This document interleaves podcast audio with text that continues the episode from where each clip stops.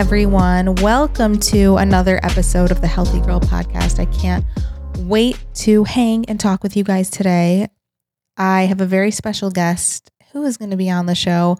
But first, just want to say thank you to everyone who's already pre-ordered my cookbook. I just want to remind you to make sure you you pre-order the Healthy Girl cookbook because that ensures that you get your copy first before everyone. It comes out in May, but if you pre-order it now, it again just make sure you get your copy first. And also, it's really, really helpful to authors if you pre order their books because it helps them get on the bestsellers list, which is obviously just like such a huge honor. So, again, thank you to everyone who's already pre ordered.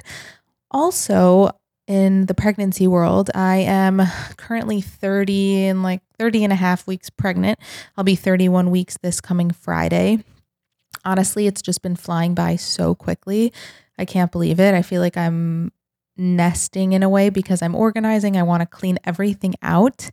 I'm trying to declutter. The crib is here, the rocking chair is here. We have so many baby clothes. We're waiting on the dresser, which I'm so excited for because I just want to get the whole thing organized and get it done. Because now that I'm in my third trimester, I'm just, I can feel myself getting really tired and I know I'm only going to get more tired. So I just want to get everything done in advance as best that I can. And my mom is visiting right now. She hasn't seen me since I want to say Thanksgiving.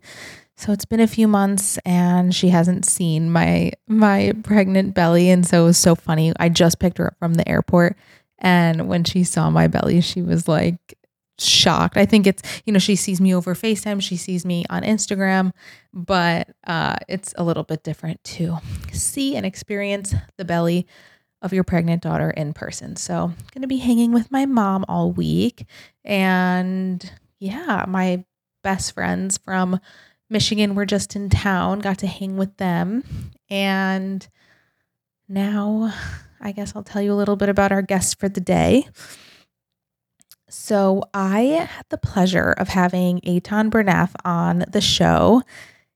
He is honestly so impressive. If you haven't heard of him or haven't seen him on your Instagram or your TikTok or on TV, then you've been under a rock because I'm telling you, this kid is everywhere. He is literally, and I told him this, he is 20 going on 35. I am just so impressed by him. He is an award winning chef. He's an entertainer, author. He has a cookbook. He is a TV personality, an activist, philanthropist. He is um, the CEO of Eitan Productions. He is also the principal culinary contributor for the Drew Barrymore Show, which is so incredibly cool. Uh, he's a contributor to, you know, Food and Wine, Washington Post, and um, we talked a little bit about this, you know, kind of in the beginning of the episode, but he basically had his first taste of stardom when he was on Chopped on Food Network at only 11 years old. I think he was uh, the youngest Chopped contestant ever. He successfully runs his business at only 20. He really we talked openly about him growing up in the spotlight because ever since he was on Chopped when he was 11 he was kind of thrust into this world of you know being on TV and being on social media. And he started his career really early and really young. And we kind of talk about how he balanced going to high school while also being like this famous food star. And we get his tips for young entrepreneurs. He also talks about you know, his love of travel, his cooking, how he got into his love for cooking. He gives tips for um, people who are beginners in the kitchen. And we honestly just had a really fun, open conversation. I feel like he's kind of like, I felt I felt like little brother energy from him. Um, he's just so cute. He's also Jewish. I just I feel like he's the kind of guy I feel like I've known for a long time. It was very easy to speak with him, and I don't know. I just felt like feel like I've always known him. He's so personable, friendly, successful, and I, this conversation, I think you'll you'll find his life really interesting, but also he just has a lot to offer, a lot of advice to give, and he is wise beyond his years. So, without further ado, let's welcome Eitan to the podcast. Hi, Eitan. Welcome to the Healthy Girl podcast. Hello. Thank you so much for having me. Excited to be here. I'm so excited. We were kind of just talking before how we feel like we already know each other just because we see each other's faces on social media every single day. So I, I can't wait to talk and like learn more about you. I feel like for someone so young, you've lived so much life. I feel like you're really like 20 going on 35. Thank you. Do you feel like that? Like, do you feel like because you're 20 and you're like you're running your own business and kind of living in this like adult business world, do you feel a lot older than you are? Yeah, so it's definitely, you know, kind of a weird part of my life is, you know, I'm 20 years old, I'm turning 21 in April, and you know, I the overall majority of my life is nothing like a 20 year old and kind of is a lot more like a 35 year old. Um, you know, I own a production company, Eitan Productions. I have employees on payroll with healthcare insurance, all that I'm responsible for. That's, you know, not really a 20 year old thing. Um, and, you know, I get to work in an industry and, you know, do incredible work that um, not super typical for people my age. Um, but at the same time, you know, I am 20. And so, you know, it definitely can be a challenge at times, you know, like with friends and making friends, you know, a lot of my life is not relatable to kids that are the same age as me. Um, but I do think I've, you know, I've been working in entertainment since I was 11 years old. So I've been doing this now for almost 10 years. And so I've like kind of figured out the best way to balance it. But it's definitely it can be weird at times. Can we go back to when you were 11 years old? Can you tell everyone your claim to fame? So um, I was always known as like the cooking kid. When I was like eight years old, I started cooking. And then when I was 11, it was actually on Yeshiva Week, which is this like week where all the Jewish schools, I went to um, I went to a dual curriculum Jewish schools growing up, and um, this like one week where like everyone has off. It's like after Christmas break, we have like our own break, and we my mom needed an activity for me to do, and some random friend had emailed um, that Chopped was casting kids to be on the show. And I filled it out with my mom because it was like a free activity we could do for like three hours. It was like 50 questions talking about food. I was like, I love food. This is great. I'll spend time writing about it. We click submit never thought anything of it. Um, lo and behold, came more interviews, more interviews, more interviews, and then I was cast on the show and I appeared on Chopped, and that kind of was the catalyst for me then starting making content online. So you must have been a pretty like skilled chef because they're not just going to take a kid who knows how to make mac and cheese and put them on Chopped. When you say that you were cooking at that age, what did that mean? Like when you started cooking at eight years old, how, did did you like watch Food Network? Were you taking cooking classes? Did you teach yourself? Like how how did you learn how to cook? Yeah, so um, it was really just a lot of like trying and failing. Uh, that's what I always say. You know, um, I would, you know, if I wanted to learn how to make something, I would watch videos on YouTube of other people making it. I'd watch like five to ten videos, absorb as much information as I can, and then you know bug one of my parents to drive me to the supermarket bug them to buy the ingredients until eventually I started earning money and paid for them myself. Um, and tried making it. Probably did an okay job some of the time, and then annoyed my family to eat it, and then got that feedback and tried again. So it was just a lot of that at the beginning. And I obviously started with much more basic things, but you know, then you know, kind of scaled up and kept teaching myself newer and more challenging recipes and I think now you have this like confidence about you and obviously you're when I when I watch your videos and when I see everything that you're on when you're on TV I'm like he was meant to entertain people but back when you first appeared on Chopped on Food Network did you have that same confidence as a little kid? Thank you. I appreciate that. Um, because I I do love entertaining people.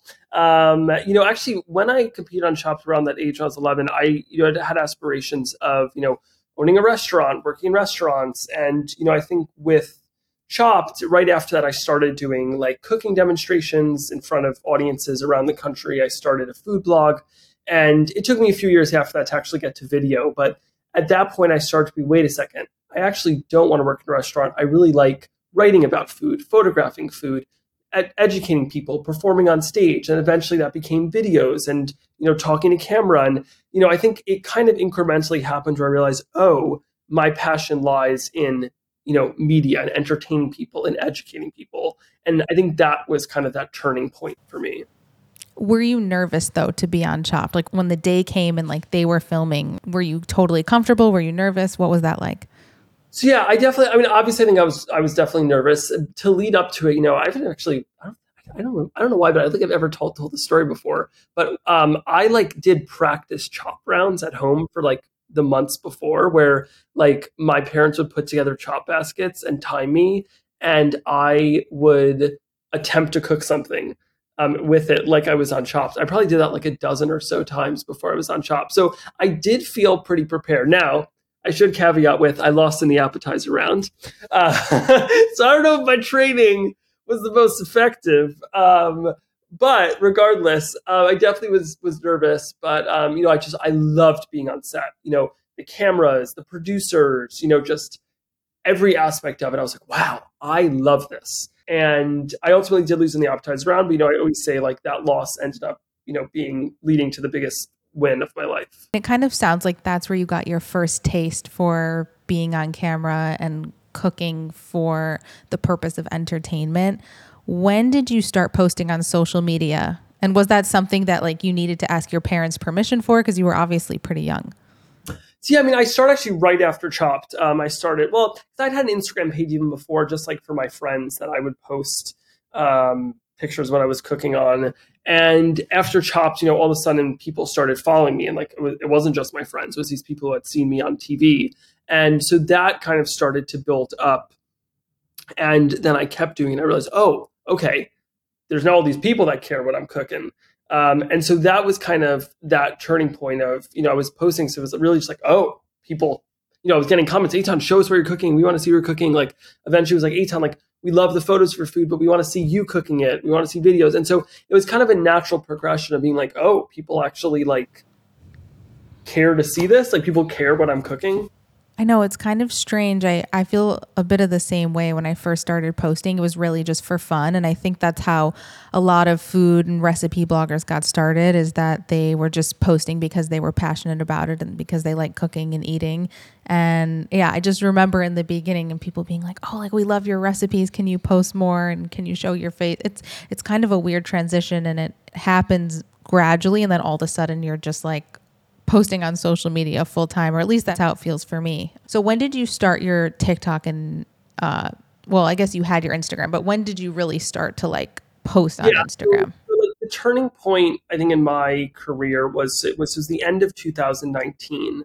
Um, was you know TikTok had really started to you know go mainstream, and I was actually like one of the first, not the first, but I was like in the group of the first people doing food on TikTok. Um, you know, at the time there was like a very very few people doing food on TikTok. It really was just known for dancing. Well, in the U.S., in other markets, they had you know that that, that had been bigger, but in the U.S. market, there wasn't much going on there uh, with food. Um, and I was pretty quickly early on in food on TikTok, um, and I started in like late 2019 and had very rapid growth on TikTok. Um, I think I gained a million followers on TikTok in like four months or less. Um, it Why was do you think?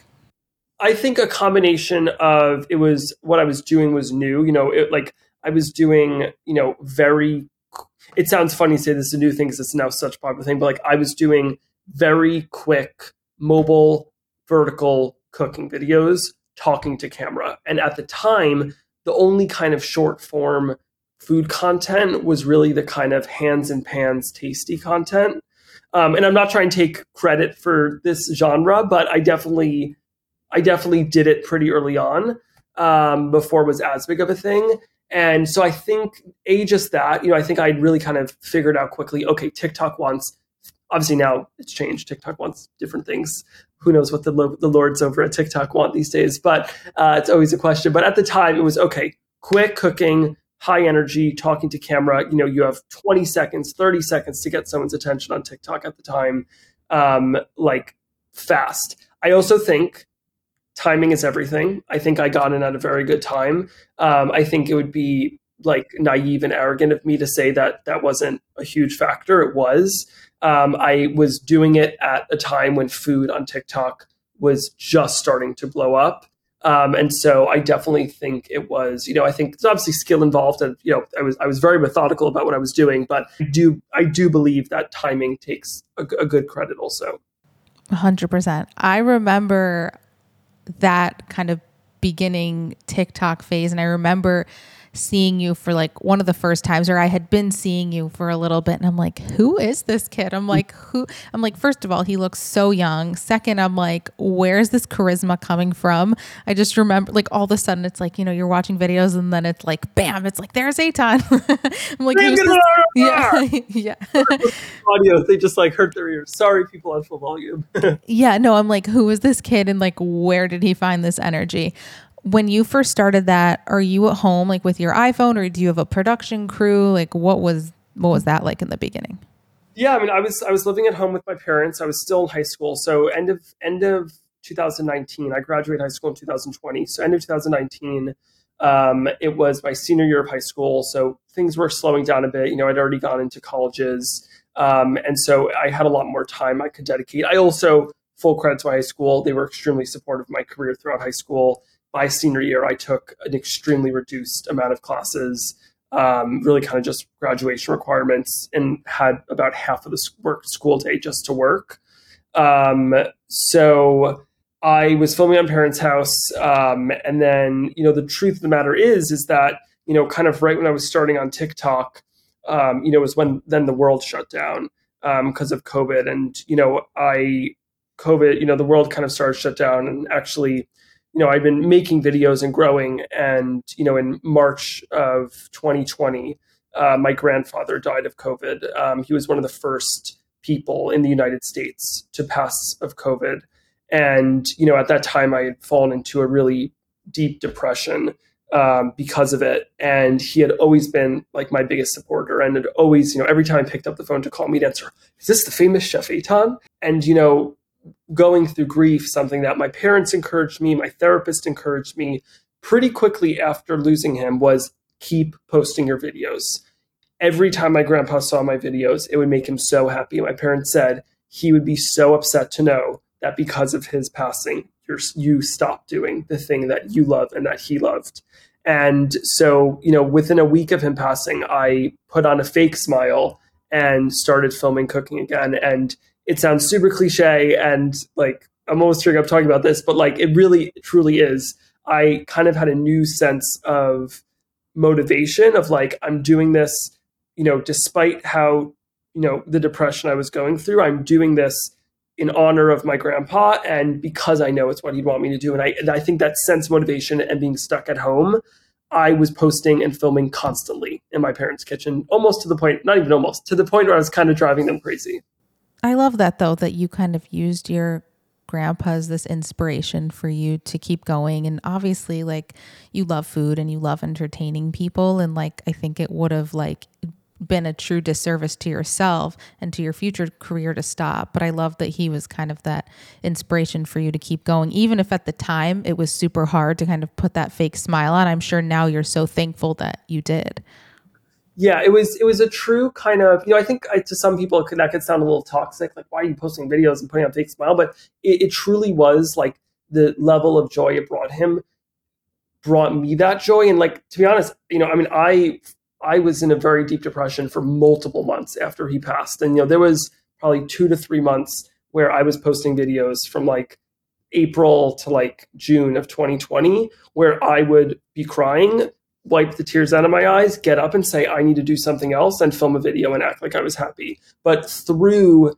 you know, being able to make other people happy and excited about food, and, you know, I was having very explosive growth. So I was getting a lot of positive feedback about the videos. It really is what helped me get out of that depression um, from the grief and is what, you know, kind of faking it in the beginning, then the results of that did, you know, eventually get me to, you know, actually be happy again. well, my next question was going to be do you feel like your mental health like actually improved because, you know, even though you felt like at the time it was probably the last thing you wanted to do was like get up and film and like look in a camera, but do you feel like it actually helped you in the end? Yes. And I think I I think also like every single thing regarding mental health, you know, can be different for everyone. And it's not something that I necessarily recommend right after you go through grief. But I think in my very unique situation, because, you know, um, not to get too dark about it, but, you know, a uh, unique challenge of losing someone to COVID, especially at that time, is, you know, it, it, it was an inescapable prison.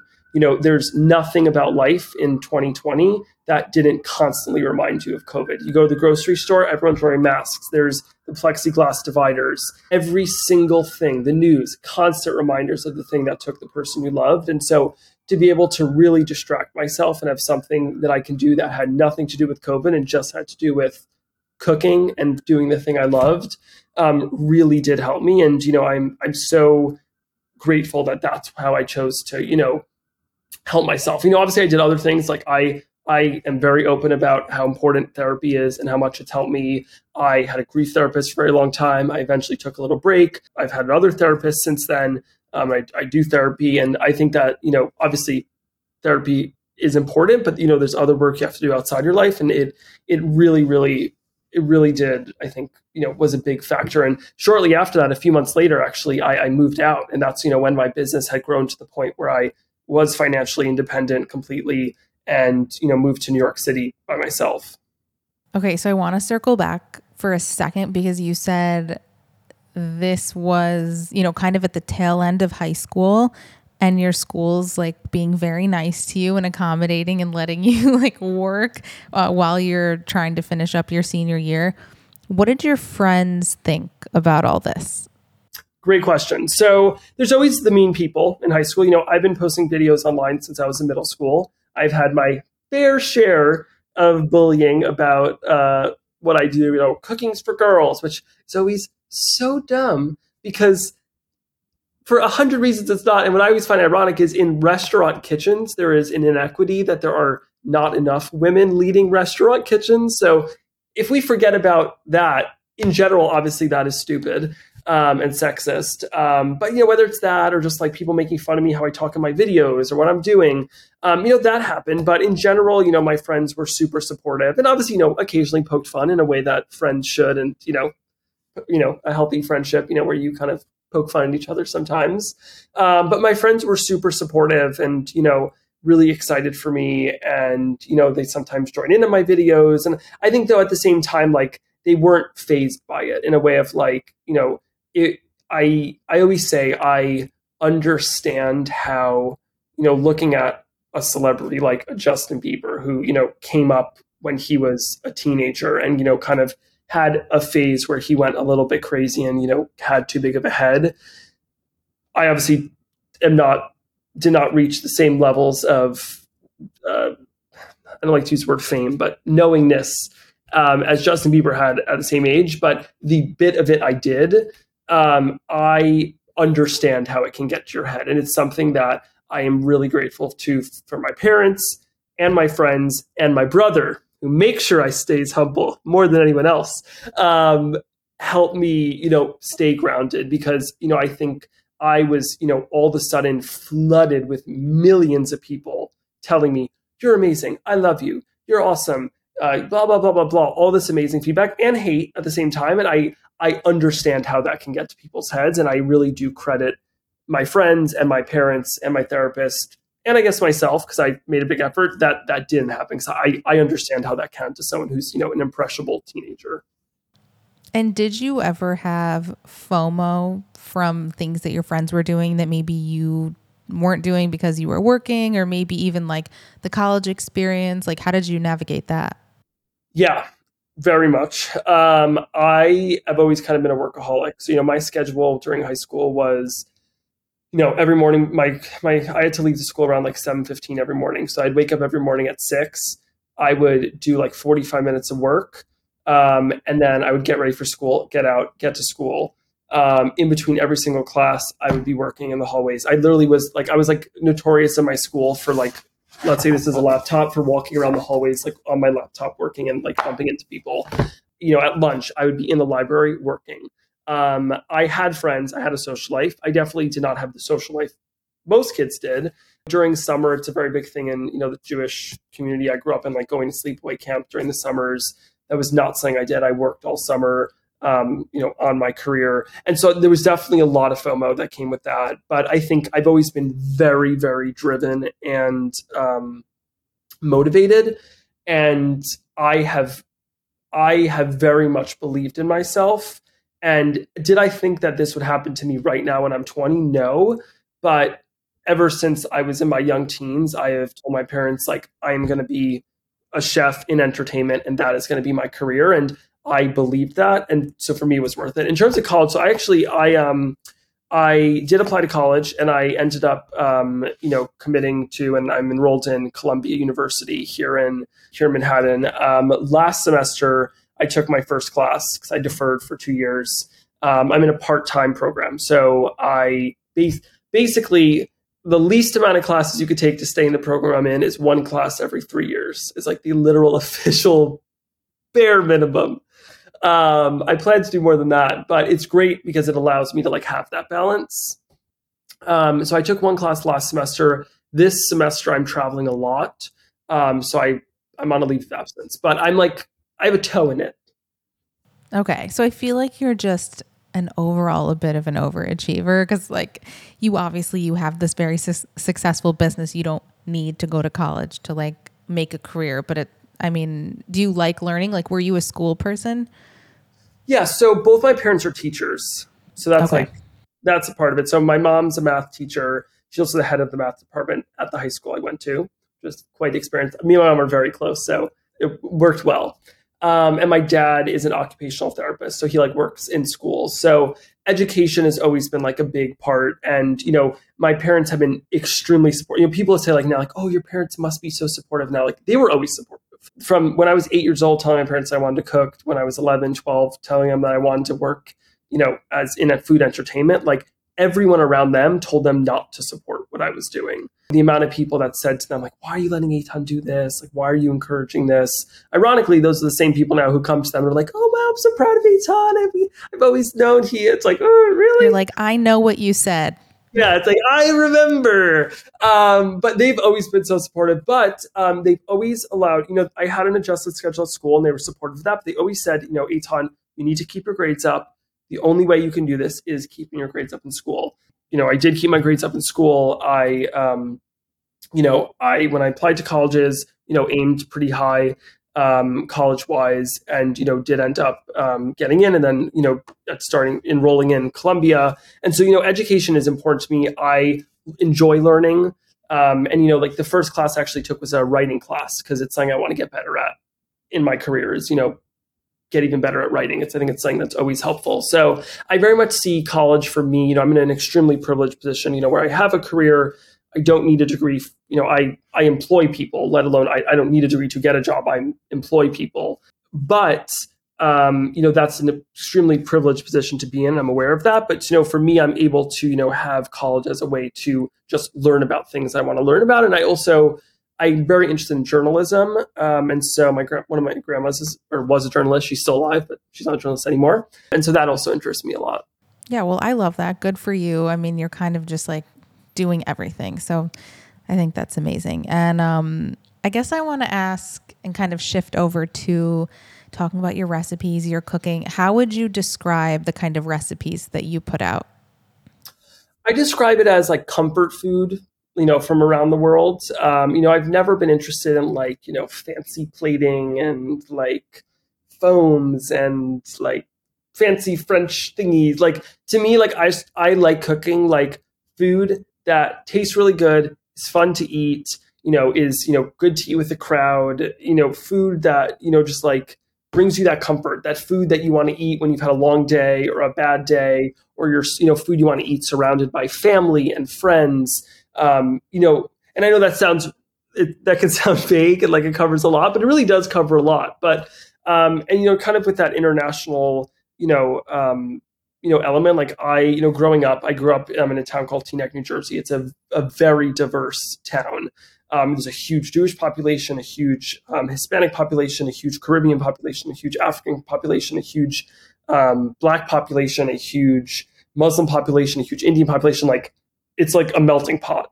Um, and so, you know, I grew up around a lot of other cultures. Like Indian food's my favorite cuisine. And, you know, my mom loved Indian food. She ate it when she was pregnant with me. And also, my best friend growing up, a neighbor, um, is Indian, and I grew up in her household. Um, you know, like she was in our house. She sometimes would join us for Shabbat. I'd sometimes join her for her their different holidays. And so, um, I was always exposed to a lot of cuisines. I think that really affects my food.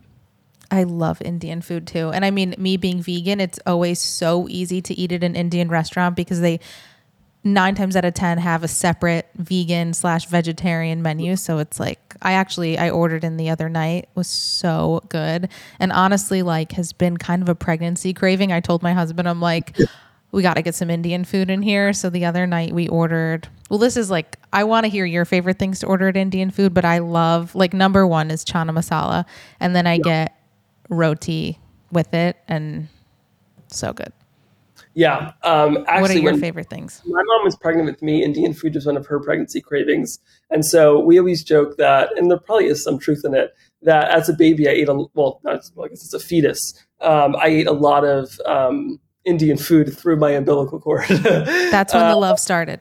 Yes, very much. Um, so actually, so I just got back from India. I was in India for a month, um, and it was an incredible trip.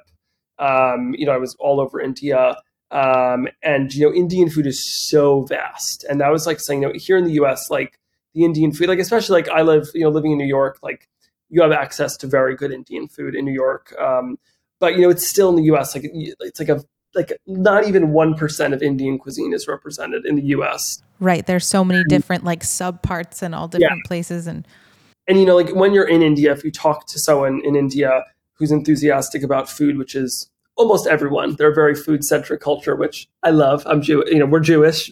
We also are very food centric. It's like people kept telling me in India as they said every 10 kilometers you go there's another cuisine. And it's very true. You know the food I ate in Mumbai was nothing like the food I ate in Rajasthan, which was nothing like the food I ate in Goa.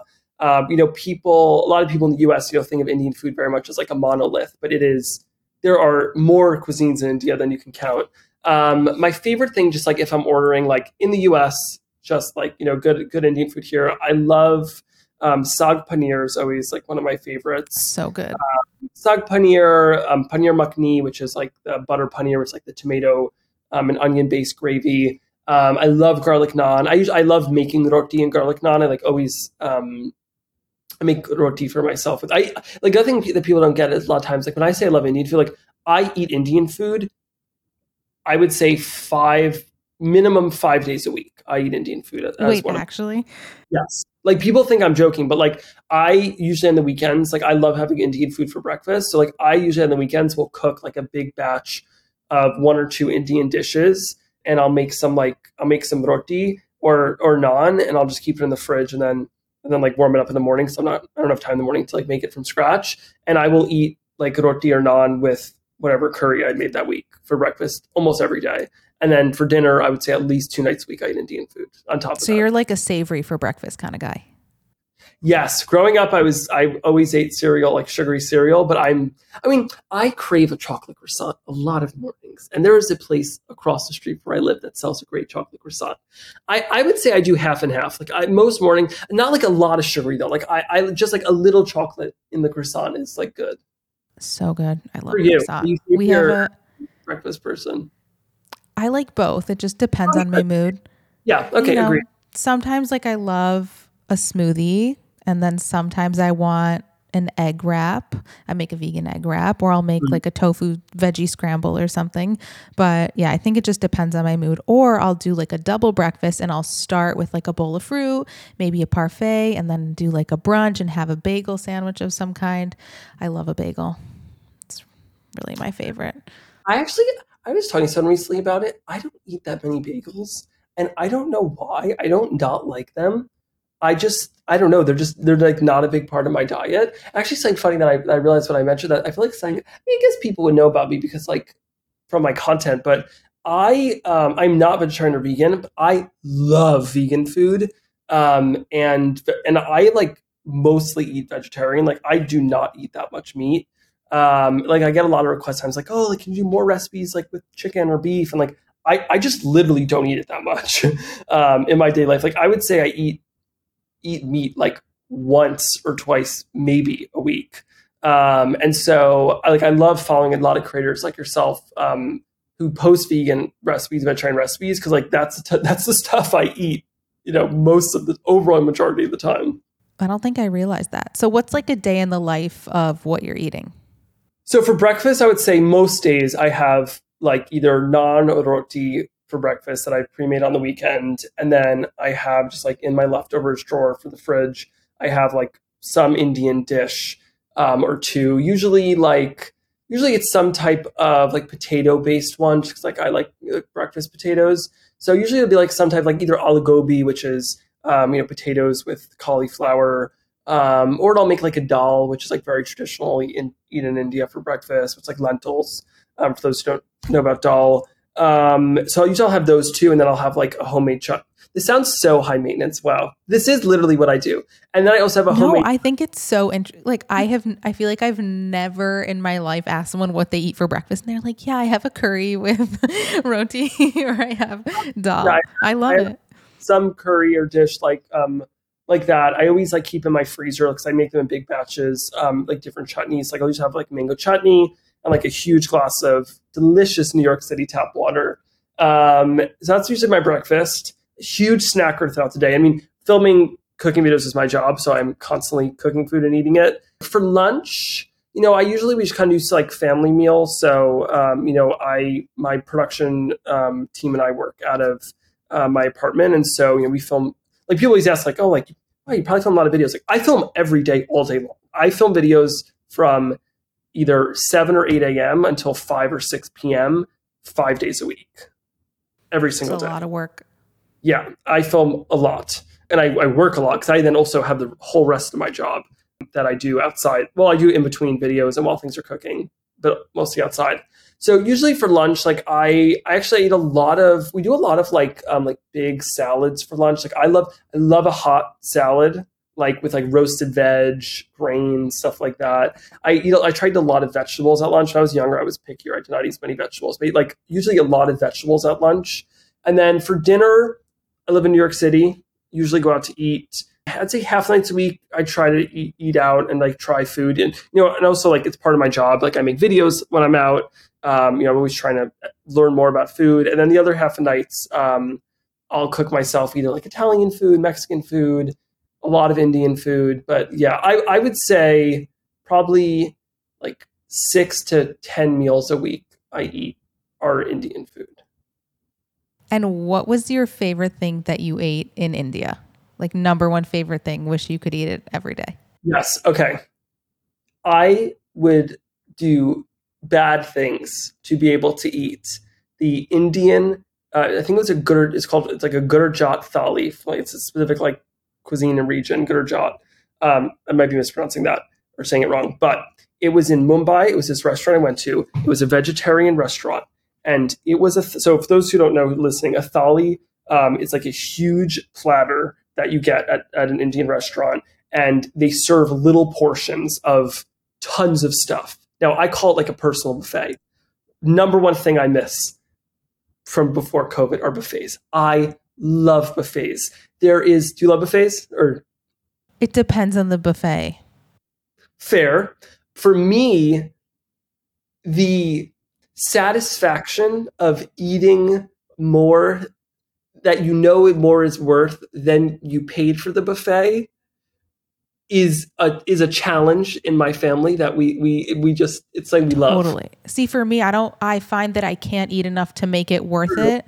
It was never really my thing to go to like a, you know, I'm not trying to sound high maintenance or anything, but like I like a higher end buffet. Like there's this buffet here that's like all you can eat sushi and like, but it's like mm-hmm. a meat, it's like really good sushi and they have like a stir fry station. It's so good, but it's pretty expensive per person. And I just, I feel like I can't eat enough to make it worth it. So I'm like, I could have just ordered sushi and paid less. Uh, but it is, fu- I, I think it's so fun to be like, wait, I can just like keep going back for more and you can taste and get everything you want. I get Yeah. it. I, I understand.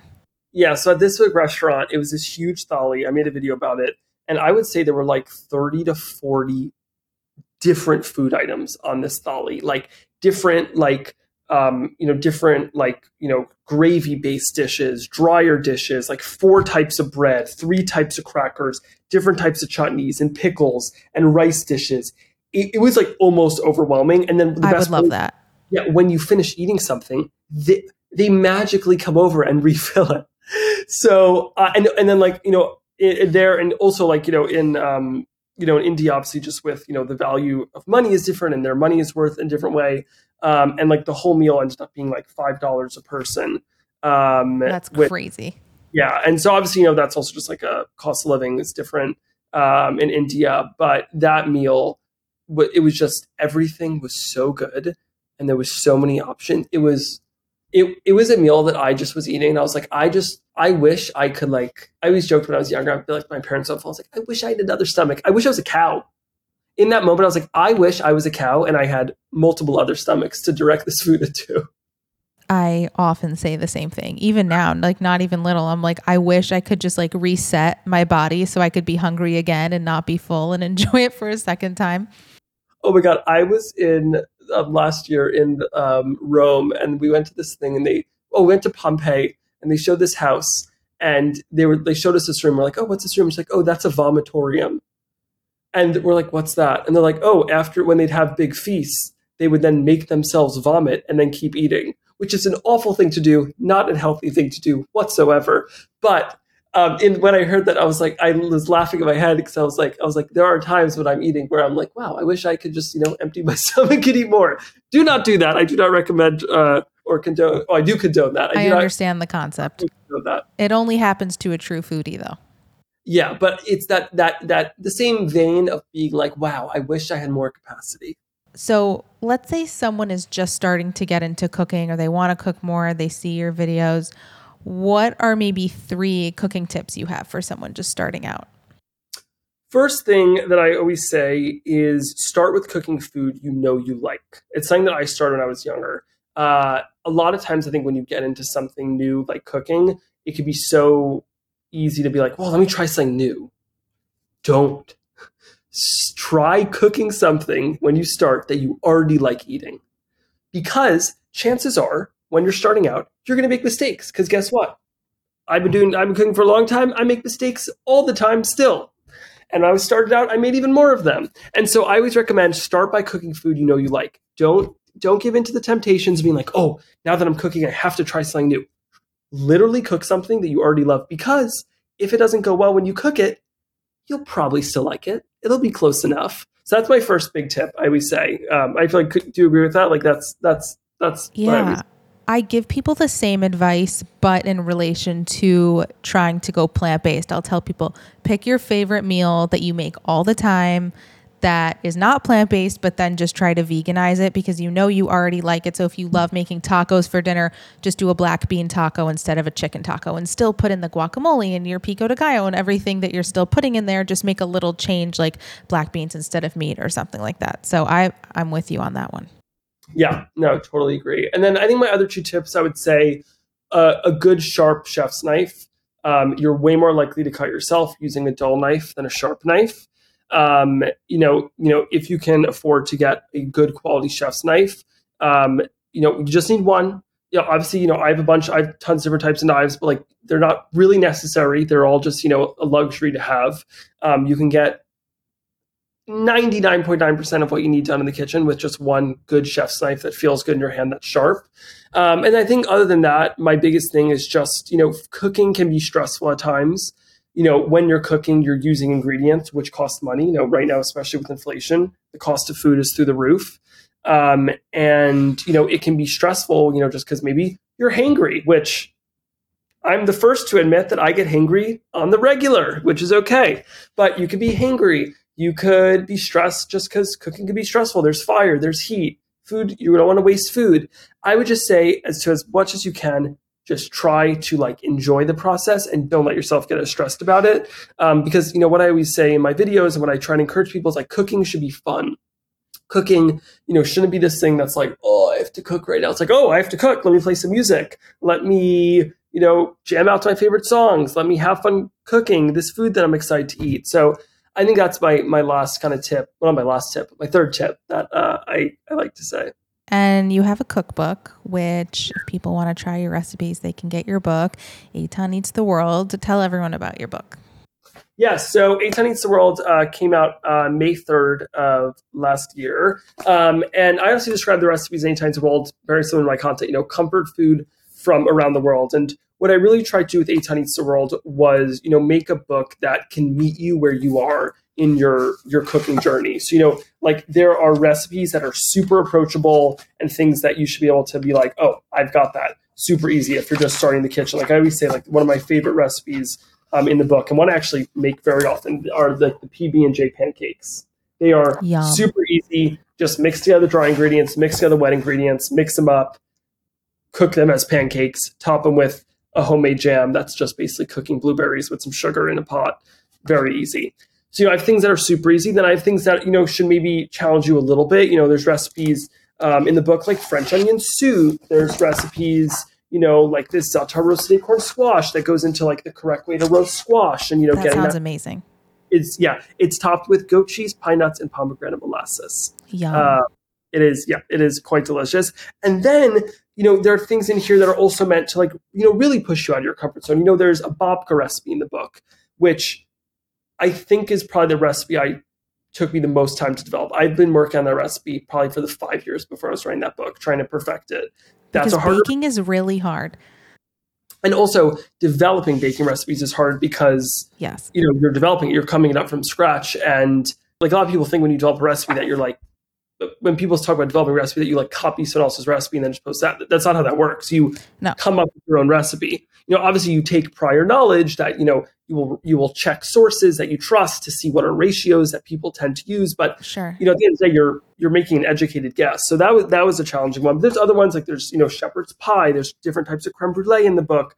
And so really my goal with it is, you know, I really feel that this book can meet you wherever you're at in your your cooking journey. You know, keep you that you have things to cook that are super approachable and easy and then also kind of incrementally challenge you and you know teach you new new techniques. I agree. I feel like with the recipe development i mean everyone uh, I, I tell me if you get the same thing but everyone's like how do you come up with your recipes? Like where's your inspiration from? And like how do you like like do you have to test things a bunch of times? And honestly when it's a cooking recipe i don't need to test things a bunch of times just because i've made things in so many different ways that now I kind of know what'll work and what won't. But when it comes to baking, I mean, I like cooking so much more just because it allows for a bit more creative freedom. It's like baking, you have to get it right. It's a science. But I'll look at like like let's say I'm making a cornbread, I'll look at 15 different cornbread recipes, kind of see what they all have in common and then like take my favorites, see what I want to do, put my own like vegan spin on it and then start developing. Yeah no, that I get asked that a lot, and I mean, and you know, the same thing like you with food. You know, I find that with like regular cooking. You know, also for us, you know, recipe development is our job. So you know, just like someone who works in you know construction, you know, they if they need to build something they haven't built before, they have prior knowledge of how to build similar things. Uh, and so, you know, in the same vein, you know, the two of us and people like us, you know, we're constantly coming up with new recipes. And, so, you know, there's, you know, that prior knowledge that, you know, you could just make a very educated guess. You know, a lot of times when developing a recipe, I can just literally open a blank Google Doc, write stuff down, make it, and it's often good enough. um, or maybe needs a tweak and I'll make it one more time. Um, but with baking, it's a whole other ballgame. I do the exact same. You know, I will literally, it's honestly similar to how I taught myself how to cook when I was younger. You know, I'll consult like, like, you know, anywhere from like eight to, like you said, 15 sources online and you know i'll just compare look at you know for example like i'll try to notice like okay what are the reviews on this webs on this this recipe for baking recipes let's say you're making a baking recipe and you see one person uses yogurt in this recipe and one person uses sour cream or right. groups of people use each i'll look at okay what are the reviews do people say it's moist do people say it's dry oh okay it seems like most people on the yogurt one say that this is too dry but everyone with sour cream is saying it's nice and moist. Oh, okay. When I develop mine, I'm going to make sure I use sour cream. Oh, this person uses five cups of flour and three eggs, and this person uses six cups of flour and one egg. That's weird. What's the difference? Which one do I? What type of ratio do I want? And that's kind of it's kind of that game of like just trying to learn little bits, and then you know you write down and make sure that you're coming up with your own. For sure. And lastly, I think I want to have you give maybe three business tips for young people in business? So I, you know, just for context, you know, I I've been, you know, I started monetizing um, my social media when I was 12 years old. Um, my fourth ever blog post was sponsored. Um, I got paid hundred dollars. Um, I remember to write a recipe. I think it was for like a chocolate chip company. um, on my blog. I had like a few thousand followers at the time, um, and from then on, I I have been you know monetizing what I've done. I now have a full representation team and everything that handles that. It's obviously come a long way, but you know I think the main thing, uh, the main tip I always say, especially to young people, is that you know it sounds so cliche, but it's my lived experience. Is your age really does not matter. Um, you know, obviously there are limitations. You know, for example, in the in the food business, there are a lot of very big food events like Miami or uh, Sobe Miami Food and Wine Festival. A basically, a lot of food and wine festivals that I've never been able to go to because I'm under 21. Is that limiting because of my age? It is, but is that the make or break? No. Um, but truly, I think you know if you are confident in your work abilities and you are you know work as a professional and you know that the work you do is the same as someone 10 years older than you you know having that confidence and you know you will of course come across people who will not take you seriously and who will minimize you but those are not the people you want to work with and often those are not forward thinkers who are you know help advance you in a serious way which i think is super important i think also saying that i always say you know to I, I, also get asked, you know, by especially like peers of mine who now are getting towards the end of college, starting to think about their careers, um, is that, you know, saving money is very, very, very important. And it's something that my parents always instilled in me. You know, both both my parents are teachers on teacher salaries, you know, and I, I grew up in a family where, you know, budgeting was a very big part of life. And, you know, a big reason we went to buffets is, you know, $18 buffet for adults, $10 buffet for kids we could eat a lot of food and have like a big fun meal. And So I, I grew up, you know, very much like like that. Um, and it was something my parents always instilled in me is you know living below your means and um, saving. And I think you know when you start working as a young person, it can get very exciting when when you start earning money, but you you really want to make sure you save because you never know what can happen. Um, that's something I always say. And then I think finally, you know, I always say to people who ask me, it, well, and put money in retirement. Put money in retirement. I I literally have about like 10 to 15% of the money that I've earned that I've already paid taxes on and everything that's in investments in retirement funds. Literally, I had a friend who asked me recently and he said, I'm starting to work like any tips. And I was like, take 10% of your money and put it into a retirement fund. If you are young, and you put money in a retirement fund now while you're young, compound. My mom's a math teacher, so I'm, I like math. The compounding interest on that money, if you start when you're 20 or young, whatever, will be insane by the time you are retiring. So that's that's a, a big thing. And I think the final thing that I'll always you know try to remind people is balance. I had a lot of periods in my life when I did not have balance. I you know worked constantly. I did not have a social life. Um, I don't regret them.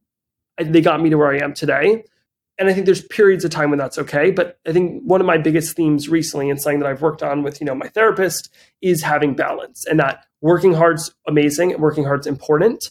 But the worst thing you could possibly do is burn out. And having balance, you know, taking care of yourself has a, a very high ROI from a business standpoint. I love it. And where can everyone find you on social media? Yes, you can find me um, everyone on social media um, on Instagram, TikTok. Eitan, if you search Eitan, E I T A N, it is spelled nothing like it sounds. Um, e I T A N. Um, on some accounts, it's at Eitan. Some accounts, it's at Eitan Bernath. Um, I'm also um, on the Drew Barrymore Show. I'm the uh, principal culinary contributor on the Drew Barrymore Show. You can catch me on there, wherever it's syndicated near you. You can find Eitan Eats the World everywhere books are sold that's where you, you could find me cooking something, eating something, putting on some outfit, some something of the sort. Amazing. Thanks, Eitan. This was so fun. Thank you so, so much for having me. This was so fun to chat. Uh, I feel like we could do like a two hour long podcast episode. Talk to you soon.